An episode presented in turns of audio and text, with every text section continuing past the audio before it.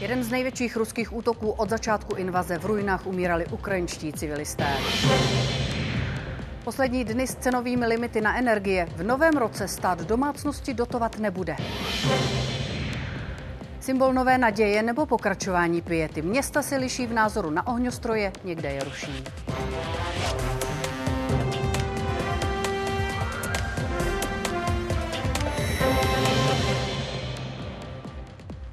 Poslední všední den roku 2023 a jeho události. Za nás oba i za celou redakci. Dobrý večer.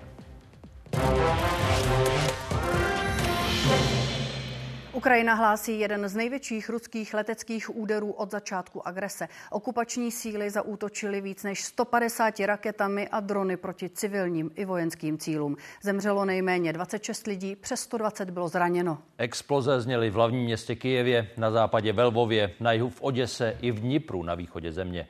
Vedle obytných budov ruské rakety dopadly i na porodnici, školy a obchody.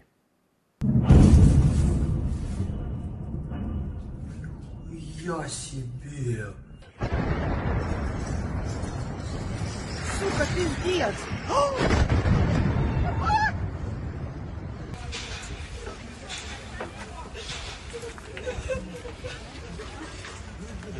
Є великі руйнування. Близько 18 будинків зруйновані в плані вікна, двері, все повилітало. Це більше двох тисяч вікон. Poplašné sirény zněly napříč zemí v noci a nad ránem. A odpoledne znovu. Kiev už týdny varoval, že Rusko může hromadit rakety k dalšímu velkému vzdušnému úderu na energetický systém a jiné civilní cíle. Tak jako minulou zimu, kdy miliony Ukrajinců zůstaly dlouhé dny bez elektřiny a tepla. Rusko pravidelně útočí na ukrajinská města, která nedokáže okupovat. Za celou válku ale ukrajinské protivzdušné síly neviděly na radarech tolik současně letících raket jako v noci a ráno.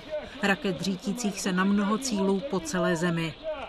Lvov na samém západě země 13 kilometrů od fronty hlásí mrtvé a raněné. Lidé umírali také v Dnipru, Oděse, Záporoží, Charkově. Mohutné exploze zněly v hlavním městě a okolí. Rozsah a koordinace ruského útoku přemohly protivzdušnou obranu, navzdory tomu, že je díky západním dodávkám střel a systémů mnohem silnější než kdy předtím. Silný kouř, rozbitá budova a opodál na zemi úlomky ruské rakety.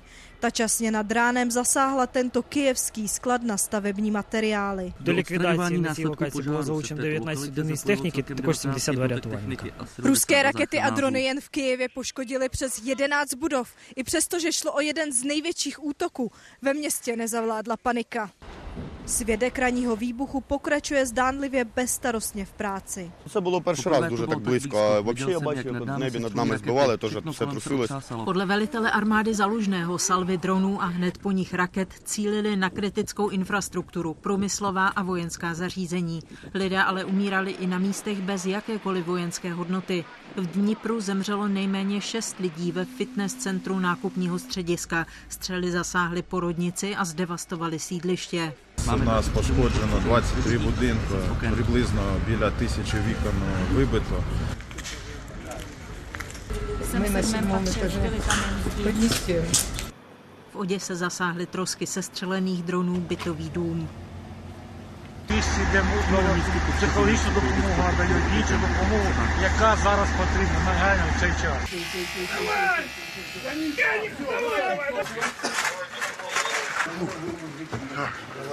Ruský prezident Putin útokem Kijevu připomněl, že i nadále dokáže zasáhnout cíle po celé zemi. Podle ukrajinských představitelů ukázal, že o mír zájem nemá. Rusko neuvažuje o žádném jiném scénáři než o úplném zničení Ukrajiny. Ukrajina právě teď potřebuje co největší podporu Západu. Účinně sice zasáhla ruskou černomořskou flotilu na okupovaném Krymu.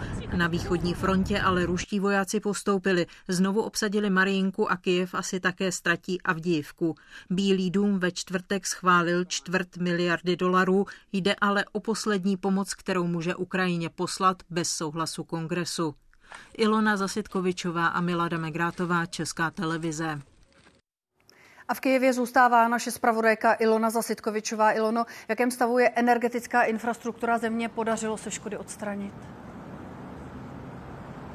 Dobrý večer, tak my se nacházíme před závodem Artyom, na který dopadaly dnes ruské rakety. Stejně tak dopadaly i ruské rakety a střely na ukrajinskou energetickou infrastrukturu. Podle úřadů dnes zůstalo několik stovek domácností až v sedmi regionech bez proudu. Eh, proud a elektrickou energii se nicméně podle úřadu eh, nadále daří obnovovat. No a eh, tím, těmito dnešními útoky i útoky z předchozích týdnů Rusko nadále dokazuje, že bude používat stejnou taktiku jako i v loňském roce. Přes léto podle energetiků se například podařilo obnovit až 70% elektrické energie. No a na ruské ostřelování, na ruské útoky jsou nadále připraveni jak Ukrajinci, samotní lidé, tak i podniky, například malé podniky, jako jsou potraviny, jsou vybaveny generátory, velké podniky si zakoupily takové větší generátory. No a já připomenu, že dnešní den to je přesně rok od podobného útoku. Ráno 29. prosince loňského roku obyvatele Ukrajiny probudili stejně jako dnes ohlušující exploze. Rusové i před rokem použili téměř kompletní arzenál, včetně dronů a raket s plochou dráhou letu H-101 a Kalibr. Противникам було застосовано більше 69 ракет. Силами і засобами протиповітряної оборони нашої країни знищено 54 ракети. Okupanti mířili zejména na klíčové energetické body po celé zemi. Navzdory stále účinnější protivzdušné obraně některé cíle střely zasáhly. Bez dodávek energií byl téměř celý Lvov nebo polovina hlavního města. A takhle vypadalo čtvrteční ráno a dopoledne v Kijevě. Poloprázdné ulice, obyvatelé hlavního města tráví už hodiny v podzemních krytech. Dnešní ruský útok co do počtu obětí o poznání tragičtější dokládá pokračující snahu agresora o kampaň s cílem zničit kompletní ukrajinskou infrastrukturu a zlomit odhodlání se bránit, a to bez sebe menších ohledů na civilní obyvatele. Oliver Ján, Česká televize. Podle všeho ruská raketa narušila v časných ranních hodinách polský vzdušný prostor. Podrobnosti má náš varšavský zpravodaj András Papadopoulos. András, jaké informace k incidentu uvedla polská armáda a jak reaguje velení NATO? Ano, vše ukazuje na to, že polský vzdušný prostor skutečně narušila ruská raketa kolem sedmé hodiny.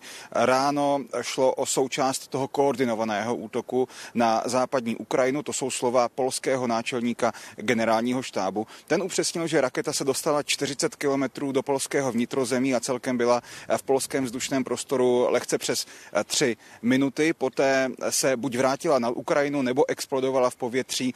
Ta třetí nejprav, nejméně pravděpodobná varianta varianta je, že dopadla na polské území. Všechny ty verze eh, právě teď vyšetřuje policie v součinnosti s polskou armádou. Eh, po celou dobu letu té rakety eh, byla v pohotovosti polská protivzdušná obrana, dokonce vystartovaly i polské letouny, které měly rozkaz raketu sestřelit v případě jakékoliv nutnosti. Připomínám, že v oblasti východního Polska jsou rozmístěny jednotky členských zemí Severoatlantické aliance, včetně Američanů. Je tam i ten klíčový logistický letištní hub v Řešově, kudy proudí zbraně a nejen zbraně eh, na Ukrajinu. Eh, v té souvislosti už se sešla Bezpečnostní rada státu a telefonoval si také polský prezident Andřej Duda s generálním tajemníkem Severoatlantické aliance. Ten vyjádřil Polsku solidaritu a řekl, že eh, NATO zůstává v plné pohotovosti.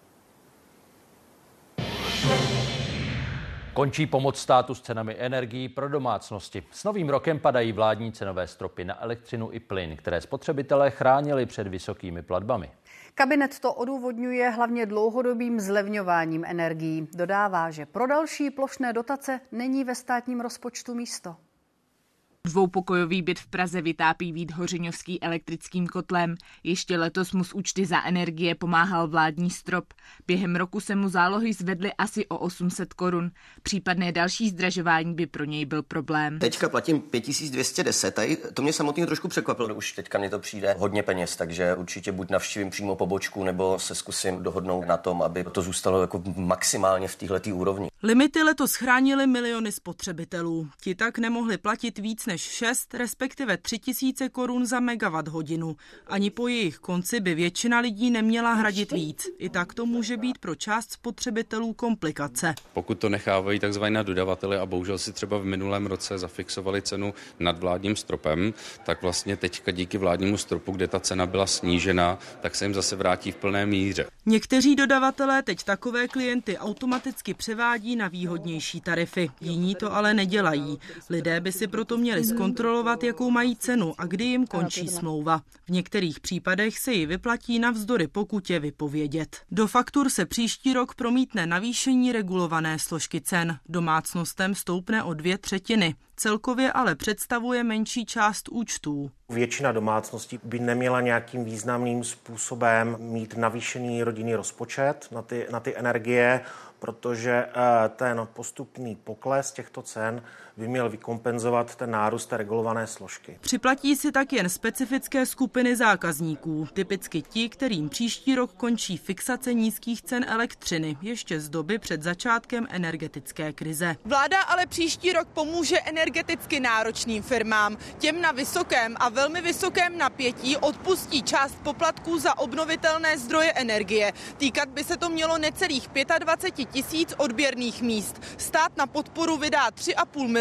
korun od těch eh, středních velkých firm až po ty největší eh, firmy se eh, se dá předpokládat, že to je úspora v jednotkách milionů až nižších stovkách milionů. Větší pomoc zatím kabinet neplánuje. Zvážil by ji pouze v případě výraznějších výkyvů na energetickém trhu. Klára Burešová a Tereza Glajchová, Česká televize. Ceny energií na velkoobchodních trzích klesají několik měsíců v řadě. Jedna megawatt hodina elektřiny se aktuálně obchoduje za necelých 100 eur, tedy asi 2,5 tisíce korun. Loni v létě to byl krátkodobě i desetinásobek. Zlevňuje taky plyn. Jedna megawatt hodina stojí na burze okolo 33 eur. I to je desetkrát méně, než když byly ceny na vrcholu. Energie by podle analytiků měly zlevňovat i dál. Většinou proto teď nedoporučují fixovat smlouvy na příliš dlouho. Často se shodují na jednom roku.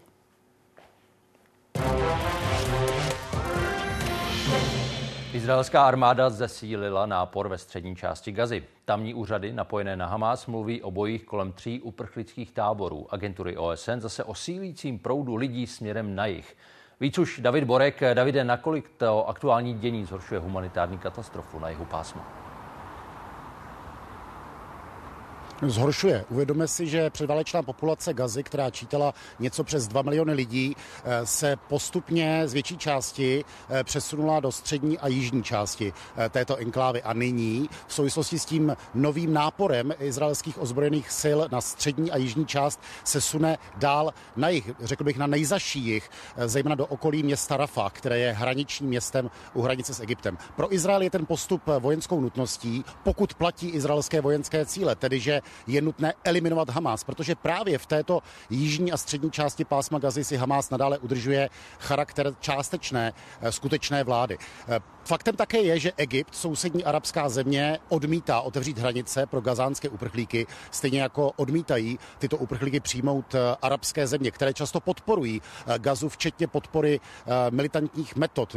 Některé samozřejmě arabské země, včetně podpory militantních metod, které Hamas používá. Čili rébus, rébus ze všech stran. A zároveň do toho platí, že ta válka nebo ten konflikt se odehrává na více frontách, včetně západního břehu, kde od 7. října uh, už zemřelo 300 palestinců při střetech s Izraelci, při útocích na izraelské uh, armádní jednotky a podobně. Jakýmsi centrem uh, toho palestinského odboje, odporu na západním břehu je město Jenin, kde natáčel kolega Jan Šilhan. Hořící pneumatiky už v centru města nikoho netíží.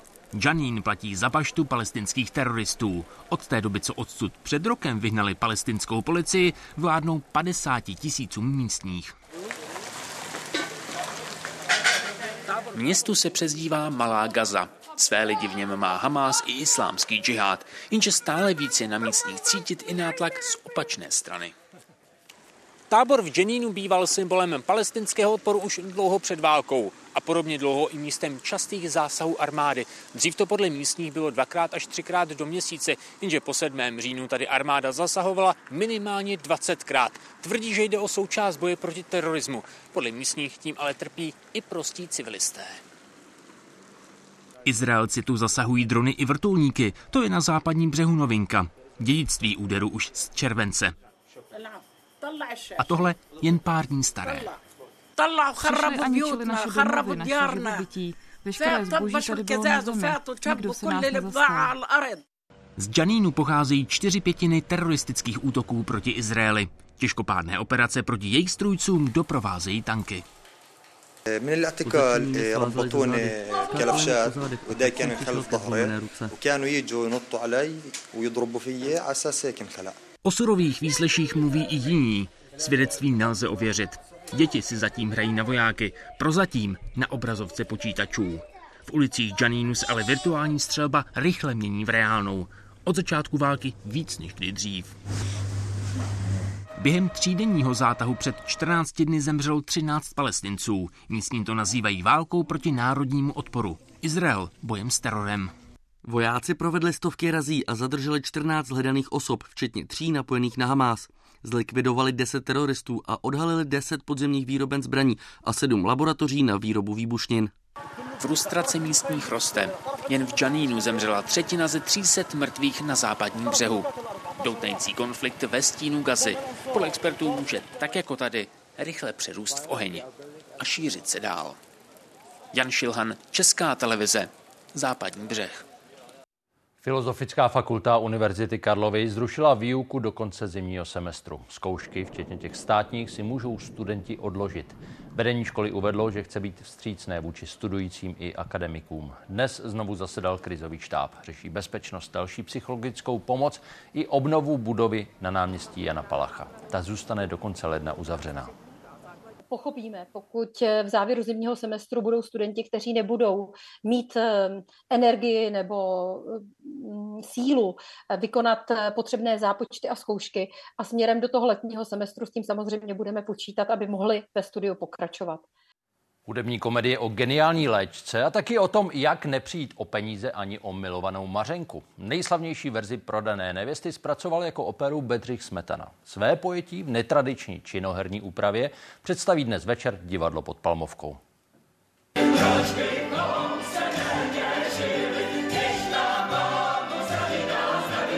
Úvodní slavná árie může navodit idylu romantické opery tak, jak ji známe. Opak je pravdou. Mařenčina obliba v kyselých okurkách už naznačuje, že se příběh bude vyvíjet dramatičtěji, než je zvykem. Mohu-li přináležet jinému než tobě, Jeníčku? Ježíš, ona je snad těhotná. Skecala je paní Kecalová. Zdejší pany nestojí už za ní. Možná, že ty ostatní. A koktavý Vašek je jak vystřižená komiksová postava z filmového mrazíka. Šli jsme vlastně po těch eh, drsnějších eh, věcech, co v té prodance jsou a nešli jsme potom eh, vlastně takovým tom českým štěstí v úvozovkách, že vlastně se nic neděje, že proč bychom se netěšili. V této úpravě vychází příběh jako ostrá satira o české povaze. Každý si jde tvrdě za svým zájmem. Lži a podvody jsou na denním pořádku. Můj ďábelský plán bude spočívat v tom, že to udělám přesně tak, jak to ten Sabina napsal. Já ne, jako nechci prozrazovat, jo, ale, ale tady v té naší prodance jako dokonce teče krev dvakrát. Prodaná nevěsta je považovaná za národní operu a taky má na stálem repertoáru jak první scéna, tak většina operních domů u nás. Jedno z nejlepších nastudování vzniklo v 80. letech s Gabrielou Beňačkovou a Peterem Dvorským. I v podání divadla pod Palmovkou zazní všechny árie. Po hudební úpravě Ivana Achera. Takže vlastně se snažíme jako dodržovat co nejvíce, se připodobnit tomu, uh, tomu opravdovému uh, žánru, a, ale po svém. No. Zažitá milá česká fraška se tak proměnila ve vesnické drama našich furiantů. Trochu jinak, než jak operu mají lidé třeba ze školních let v paměti.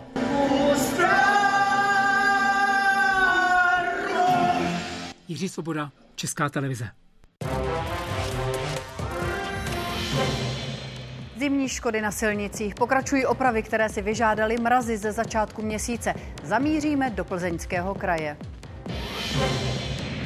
A nové bydlení pro Londýňany.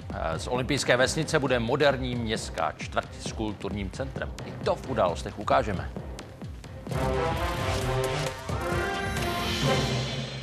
Česká národní banka předpokládá, že během příštího roku klesne inflace k dvouprocentnímu cíli. S prognózou někteří analytici a taky podnikatelé ale nesouhlasí. Očekávají o něco vyšší čísla. Lecos napoví už první lednové dny a změny cen nejen v obchodech.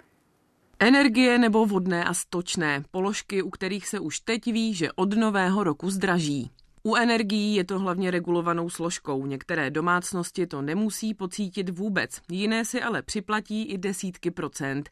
Vodné a stočné se posouvá do vyšší sazby DPH z 10 na 12 procent.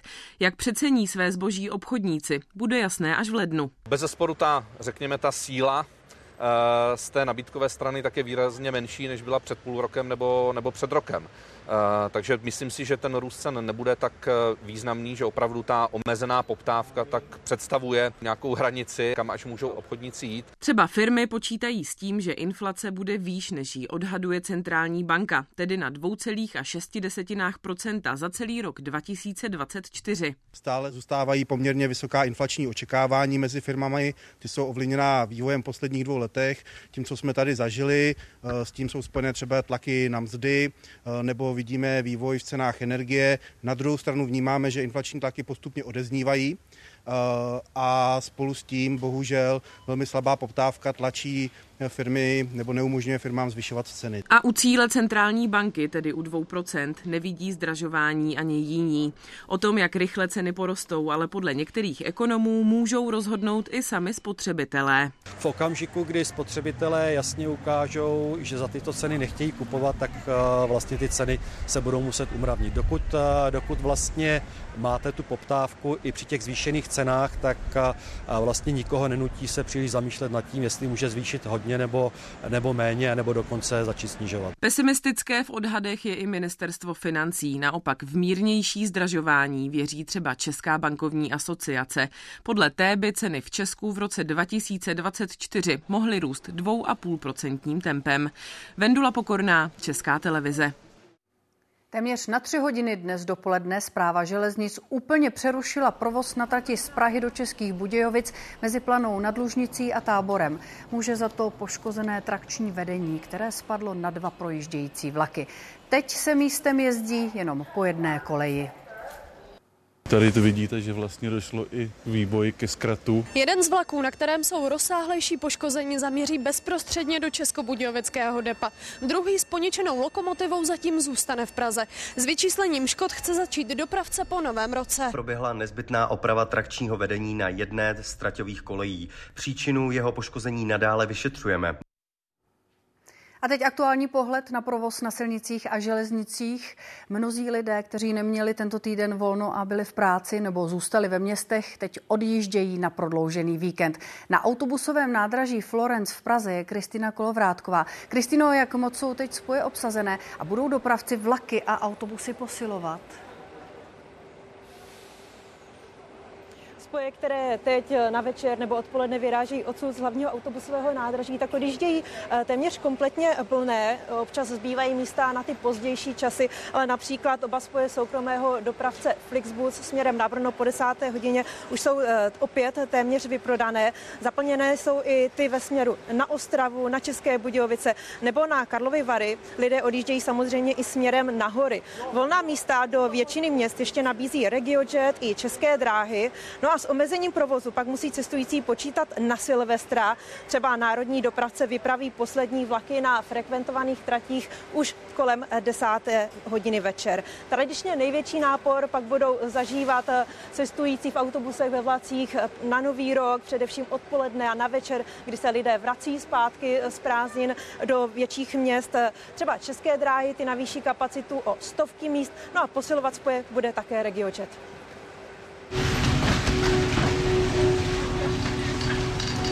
Většina šumavských hotelů je z 90% obsazena. Další větší návštěvnost očekávají po novém roce, až dorazí školní lyžařské kurzy. chtěli jít do sauny?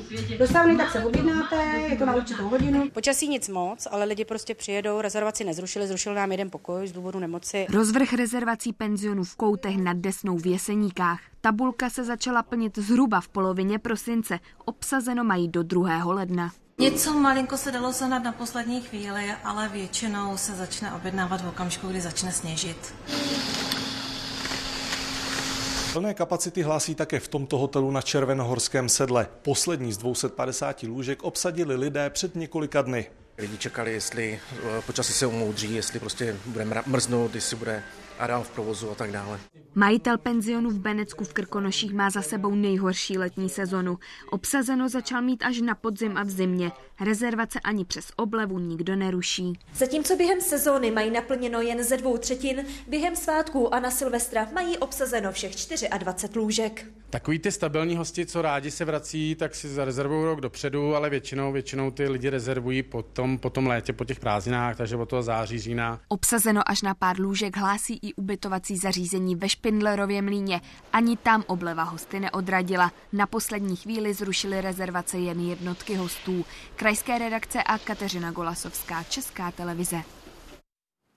Už na víc než 40 kusů narostlo největší stádo zubrů u nás. Žije v bývalém vojenském prostoru Ralsko na Českolipsku. Během letoška se narodilo šest mláďat. Prvních pět zvířat do zdejší obory přivezli z Polska v roce 2011.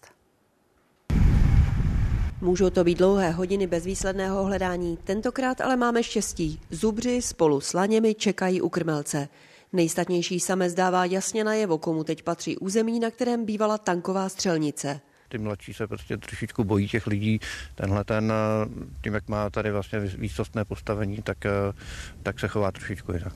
Žádného přirozeného nepřítele zubři v oboře nemají. Vlk se v oblasti naposledy objevil v roce 2014. Medvěd se tady nevyskytuje.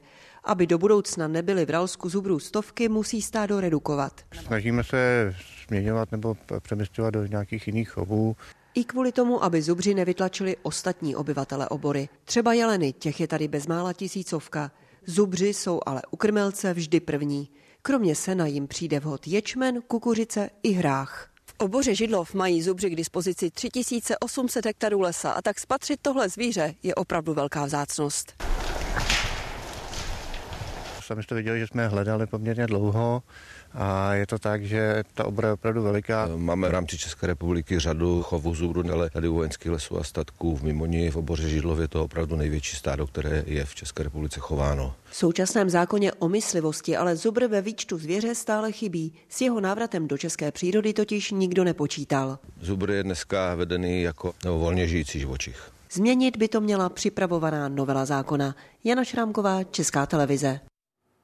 Prosinec znovu poničil tuzemské silnice. Následky mrazivých teplot a sněhové kalamity ze začátku měsíce už se snaží správci cest opravovat. Jde ale o provizorní řešení. Třeba v Plzeňském kraji říkají, že kvůli počtu děr a cenám posypu bude letošní zima drahá. Sotva ze silnic zmizel sníh a led, asfalt na mnoha úsecích teď připomíná tankodrom.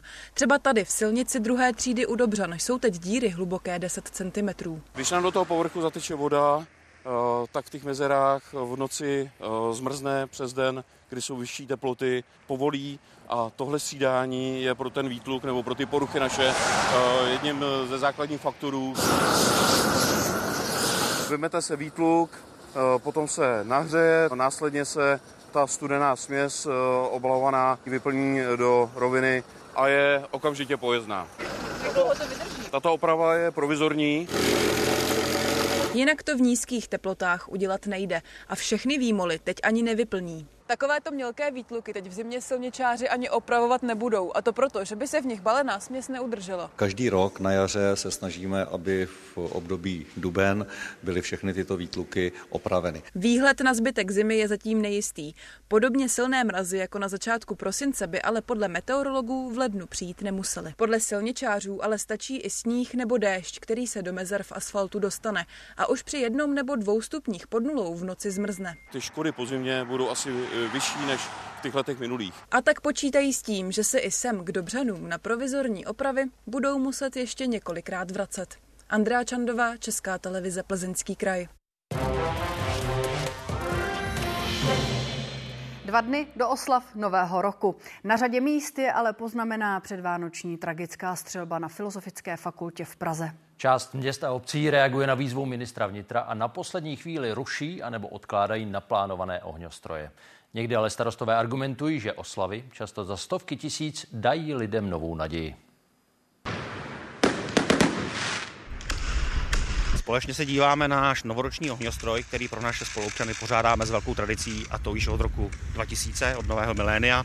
A momentálně se nacházíme v parku před naším kostelem a zámkem, odkud právě město Smečno odpaluje novoroční ohňostroj. Odtud ani z jiného místa ho ale tentokrát ve středočeském Smečně neuspořádají. Myslíme si, že z toho opravdu lidského hlediska používání pyrotechniky se v této chvíli jevilo jako nevhodné. Totéž na sociálních sítích města doporučil i zdejším obyvatelům. Abychom všichni omezili v používání jelobuchů, petard a další pyrotechniky jako souhlasím s tím, je nám těch lidí líto, strašně líto. Podle Tomáše Burdy by tak postupovali i bez výzvy ministra vnitra. Ten po vánočních svátcích napsal dopis starostům, aby ohňostroje nepořádali. To nejmenší, co můžeme jeden pro druhého v téhle době udělat, je nezvyšovat nervozitu a neprohlubovat napětí a případná traumata. Jsem mluvila s jednou slečnou, která tam taky byla a která říkala, že se děsí Silvestra, že se děsí toho, že budou prostě ty petardy, že si myslím, že to je něco, co fakt pro ty lidi bude opravdu jako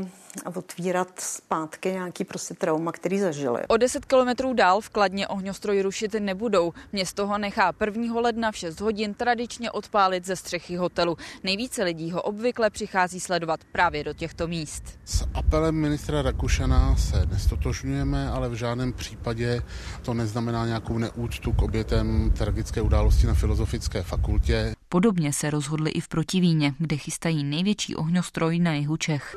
České dráhy kromě běžných spojů vypraví do Protivína a zpátky vlak navíc, aby lidem pomohli zvládnout do dopravu na ohňostroj. Stejně tak ohňostroj za stovky tisíc zachová i třetí plzeňský obvod. Ohňostroj jsme se rozhodli nerušit, protože to je přesně to, o co těm šílencům, kteří páchají takové hrůzné činy, jde. To v dvoutisícové Kardašově řečici s ohňostrojem ani nepočítali. Tady máme, jo, tadyhle. Na vývěsní tabuli obce teď vyzývají i obyvatele, aby rachejtle nechali doma. Víceméně jsem využila textu pana ministra teda. Ohňostroje letos vůbec neplánovali ani magistráty některých velkých měst, třeba Prahy a Ostravy. Přístup tamních úvodů se liší. Některé program s pyrotechnikou zrušili až nyní. Část z nich s nimi počítá dál. Redakce a Denisa Kotková, Česká televize.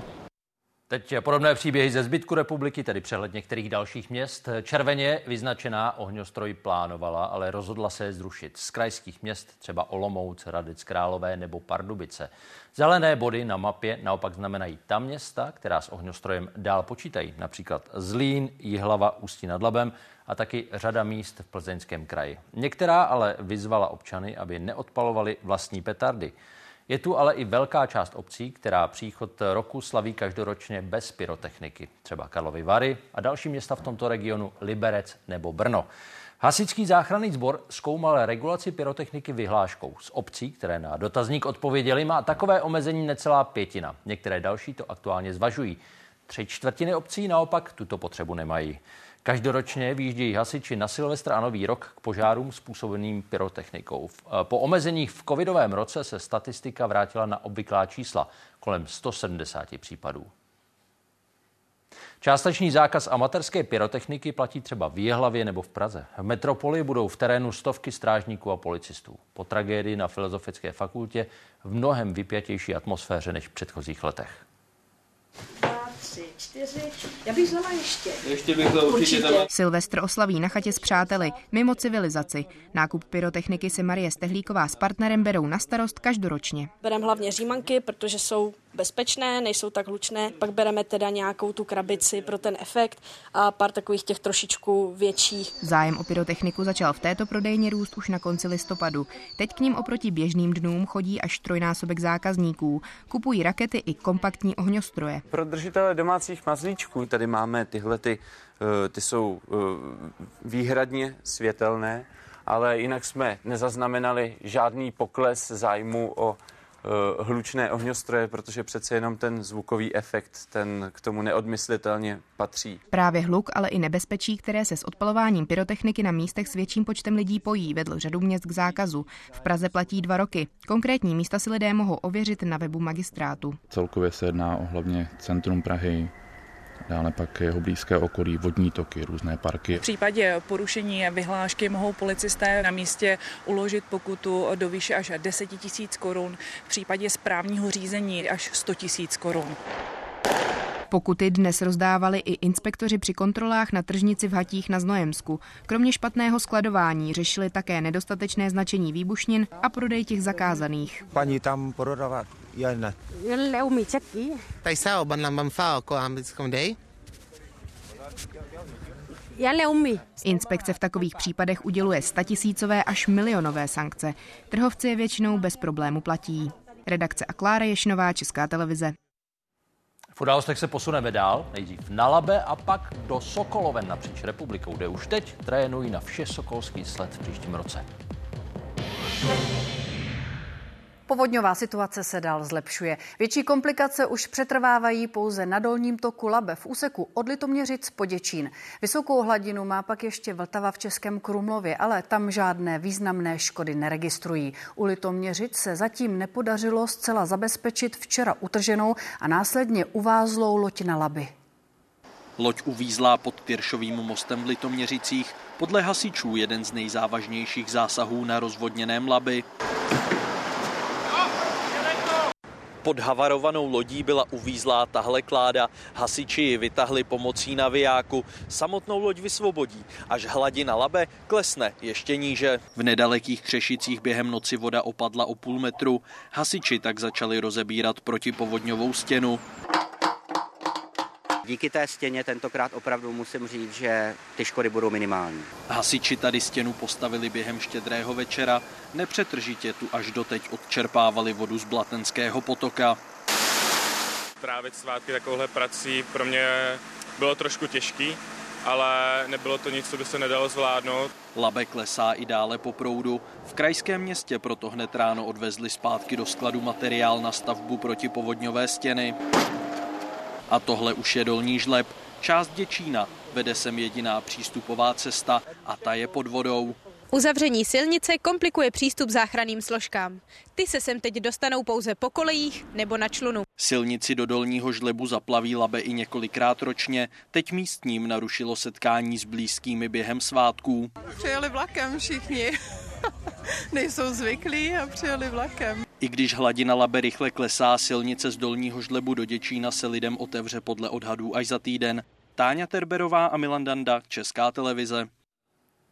Evropa stále řeší, co dělat s obstaveným majetkem sankcionovaných Rusů a firem. Unie už schválila 12 balíčků a zajistila nemovitosti i podniky za miliardy eur. Některé zmrazené objekty uprostřed měst chátrají a státy zatím nemají možnost je skonfiskovat. Někde povolují dotčeným společnostem pokračovat v provozu. Konfiskace nebo využívání obstaveného majetku. EU pracuje na nové evropské směrnici, která by to umožnila. Na novou evropskou legislativu čekají i finské Helsinky. Zvažují totiž vyvlastnění sportovní Hartwall arény, kterou vlastní sankcionovaní ruští oligarchové Rottenberg a Timčenko. Hala dříve hostila i hokejové mistrovství světa. Teď je kvůli sankcím už druhý rok prázdná. Radnice začala jednat o její koupi. To ale zkrachovalo. We're waiting uh, that the EU laws would, would uh, be changed because uh, in, in Finland the law doesn't give a permission to, to take the, the property away from, from the oligarchs. The oligarchs can't use it, so it's empty, which is silly because it's in, uh, in the middle of, of the capital area. Finsko obstavilo majetek oligarchů asi za 5 miliard korun, a to včetně hotelů. The government has seized the, the stock of, of.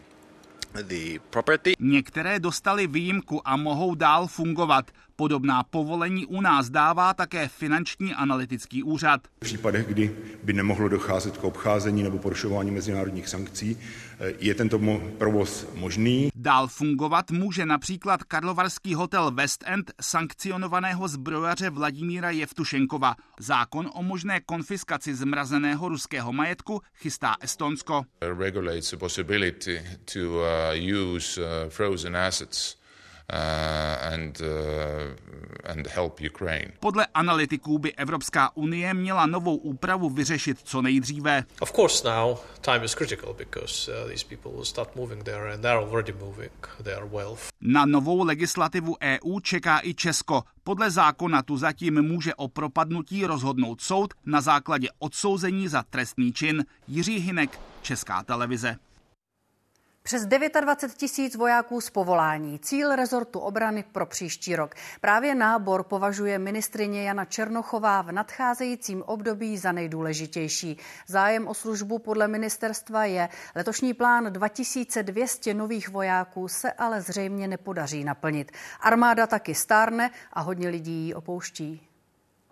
Modernizace pokročila, potřeba ale budou taky lidi. Navíc nová výzbroj vyžaduje nové odborníky ty vojáky, kteří se z nějakého důvodu rozhodnou, že už nechtějí působit v armádě, eh, tak bychom je měli, pokud o ně stojíme, přesvědčovat, aby neodcházeli. A stejně tak musíme realizovat ty nábory, abychom získávali eh, vojáky nové. V uniformě teď slouží skoro 28 tisíc mužů a žen, přímo v armádě asi o 4 tisíce méně.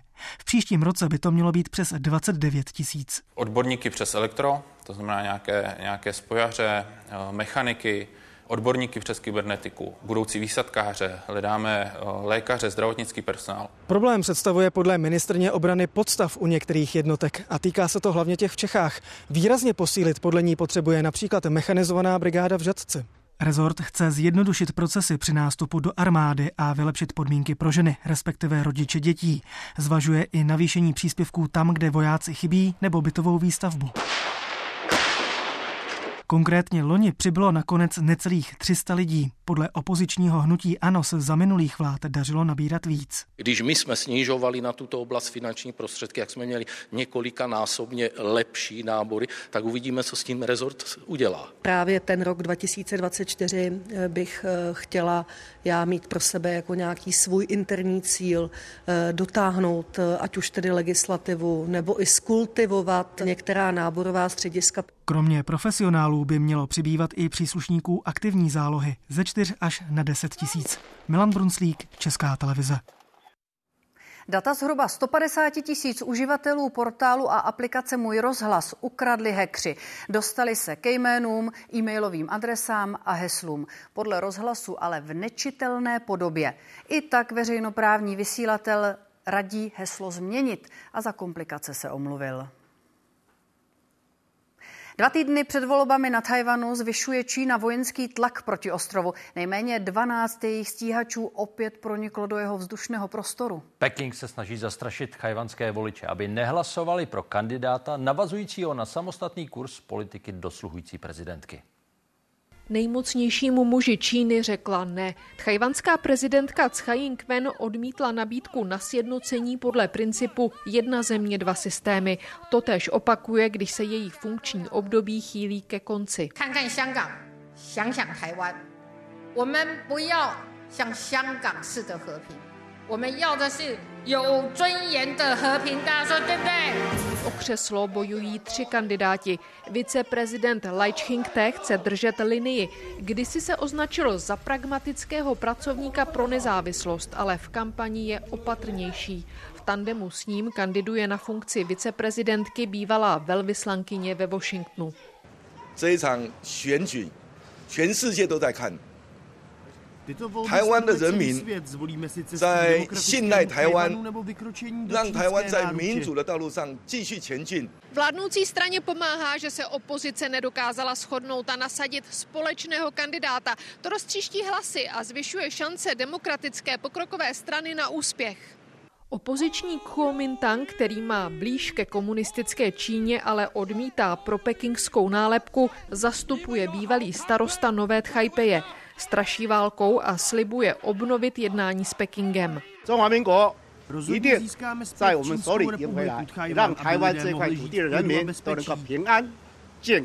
Do třetice bývalý lékař a dříve starosta hlavního města sbírá hlasy nespokojených voličů. Největší společný jmenovatel mezi USA a Tchajvanem je zachování statusu a snaha o mír.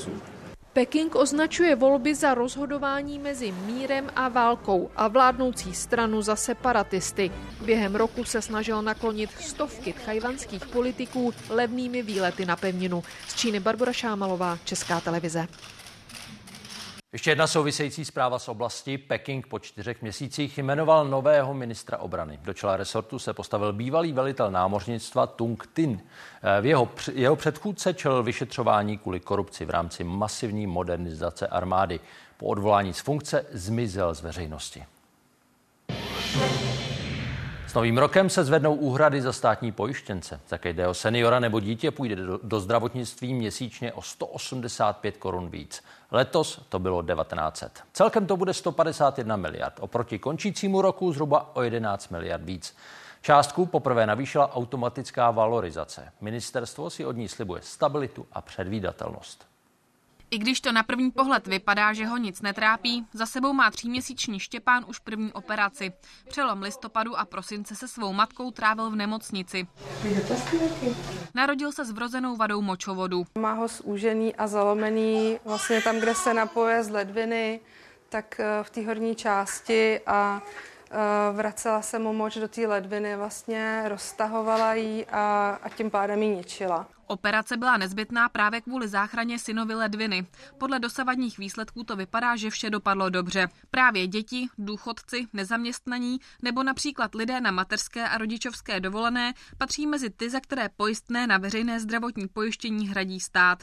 Od ledna to bude o 185 korun víc než letos. K výpočtu částky se poprvé použil automatický valorizační mechanismus. Ten se odvíjí jak od inflace, tak od růstu reálných mest. Myslím, že to plánování i to dohodovací řízení je jednodušší právě díky té předvídatelnosti toho valorizačního mechanismu. Pro rok 25 a 26 už ty nárůsty eh, predikované jsou někde okolo 2%, to znamená, nebudou dostatečně velké prostředky eh, pro nějaké eh, rychlé zvyšování úhrad. Koaliční politici do systému vstupovat nechtějí. Podle ministra financí by se měl nechat fungovat alespoň 3 až 4 roky a následně vyhodnotit. Ten mechanismus je férový a kopíruje inflaci. Je to věc, po které zdravotní pojišťovny, ale i poskytovatelé zdravotní, zdravotní péče dlouhodobě volali. Je to zákon, který je pro fungování systému zdravotní péče nesmírně výhodný tím, že máme jasně předvídatelnou úhradu. Na tom se shodují i zástupci opozice, ale zatímco představitelé hnutí ANO souhlasí s tím, že by se systém měnit neměl, ti z SPD by do něj vstoupili. Můžeme se podívat na to, že zdravotní péče je čím dál dražší, že ten finanční obnos nebude dostačující, ale samozřejmě se ty platby dají navýšit. Ten zásah by se neměl dělat, měl by se vyzkoušet, řekněme, jeden, dva, tři roky a pak by se měl vyhodnotit a rozhodnout, jak bude se postupovat dále. Ministerstvo financí očekává, že stát bude v příštím roce hradit pojistné za víc než 6 milionů lidí, včetně malého Štěpána a jeho matky. Kateřina Samková, Česká televize. Státní tajemnice amerického státu Maine vyloučila ex-prezidenta Donalda Trumpa z účasti v tamních republikánských primárkách. Viní ho z přípravy protistátního povstání během uh, útoku na kongres 6. ledna 2021. Stejně jako předtím nejvyšší soud státu Colorado. Trumpův tým se proti oběma rozhodnutím plánuje odvolat. Devítimilionovou britskou metropoli čeká opožděný vánoční dárek. Už brzy získá novou čtvrť. Ve východní části Londýna se v ní rychle mění olympijská vesnice z roku 2012. Vedle bydlení pro desítky tisíc lidí se má stát i kulturním centrem města s galerií, koncertní halou a uměleckými školami.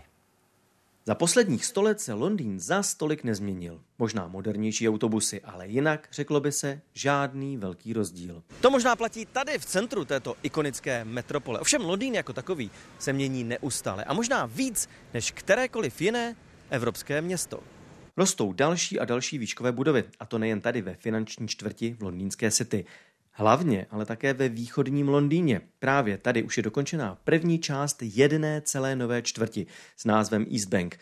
Ta se má zanedlouho stát dalším z hlavních kulturních center metropole. S novou pobočkou Victoria a Albert Muzea, s novou nahrávací a koncertní síní pro orchestr BBC a již hotovou Londýnskou akademii odívání. Well, we plan for East Bank to be a new centre for London. It's, um, it's here. It's about um, honouring and celebrating the amazing creativity that already exists here. S moderní architekturou to vše v místech, kde se před 11 lety konala londýnská olympiáda. Plán na rekonstrukci prostoru a jeho další využití byl už součástí původního olympijského projektu jak sliboval tehdejší starosta města Boris Johnson. You are seeing a major change to this part of London. And the great thing is it would not have happened without the Olympics. Nové londýnské kulturní centrum má ale také svoji cenu. Současná radnice Londýna si na tento projekt vyčlenila v přepočtu skoro 30 miliard korun.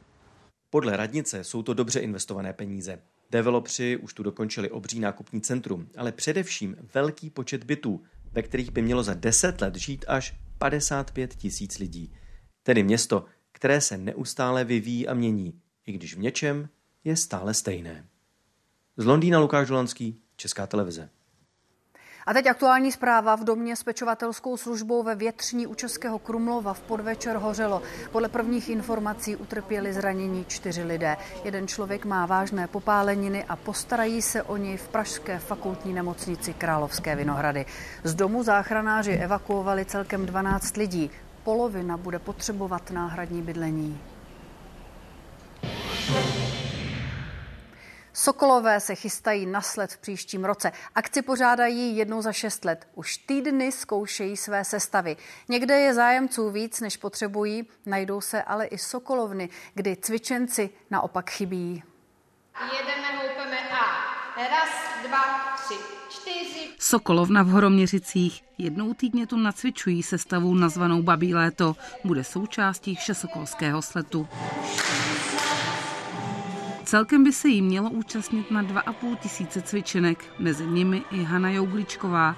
Na sletu vystoupí už po třetí. Já jsem vždycky překvapená ze sletu, jak je to krásný potom, protože my vlastně v těch malých celkách vůbec nevidíme ty velký obrazce, které se tvoří na té ploše. O cvičenky tady ani jinde nouzy nemají. Právě v kategorii žen je zájem o cvičení na sletu velký. Je těch žen opravdu hodně, cvičí v Sokole přes rok spoustu uh, těchto cvičenek, takže se to potom projeví i na tom sletu. Nácviku sletové skladby Čarodějky. Nazdar! Tuhle sestavu předvedou mladší žákyně, tedy dívky ve věku 6 až 10 let. Skladba trvá 6 minut. Trénují i děti z Holic. Jsou to základní cviky, které by ty děti měly zvládnout. Samozřejmě pravá levá ruka se plete, pravá levá strana se plete, ale to se tím nácvikem všechno vypiluje. Já mám babičku Sokolku. A ty? Moje obě dvě babičky taky cvičily u Sokola. U žákyněk se ale potýkají s nižším zájemem než při minulém sletu. Víc dívek by potřebovali téměř všude, nejen tady v Holicích. Celorepublikově bych si moc přála, aby tahle ta skladba měla víc cvičenců, aby se ještě dohlásili. Není to nemožný nacvičit. Cvičit na sletu můžou všichni. Členství v Sokole není podmínkou. 17. všesokolský sled se uskuteční od 30. června do 5. července. Ve 12 skladbách se představí na 20 tisíc cvičenců a cvičenek. Redakce Pavla Kubálková, Česká televize. Sledujeme vývoj na Ukrajině po mimořádně rozsáhlých úderech Rusů ze vzduchu a taky vyšetřování přeletu rakety nad polským územím. A zítra se podíváme na hospodaření českého státu těsně před koncem roku. Tolik dnešní události, přejeme hezký večer. A teď pozvánka ke sportu. Čeští hokejisté do 20 let nastoupili ke třetímu zápasu na mistrovství světa. Jak se jim dařilo proti Američanům, prozradí Vojtěch Bernacký. Dobrý večer. V Jeteborgu to bylo obrovské drama. Nakonec se šťastným koncem pro Američany, kteří vyhráli 4-3 po samostatných nájezdech. I bod ale Čechům stačí k postupu do čtvrtfinále. Reportáž ze zápasu a také další páteční sportovní aktuality už za chvíli v brankách.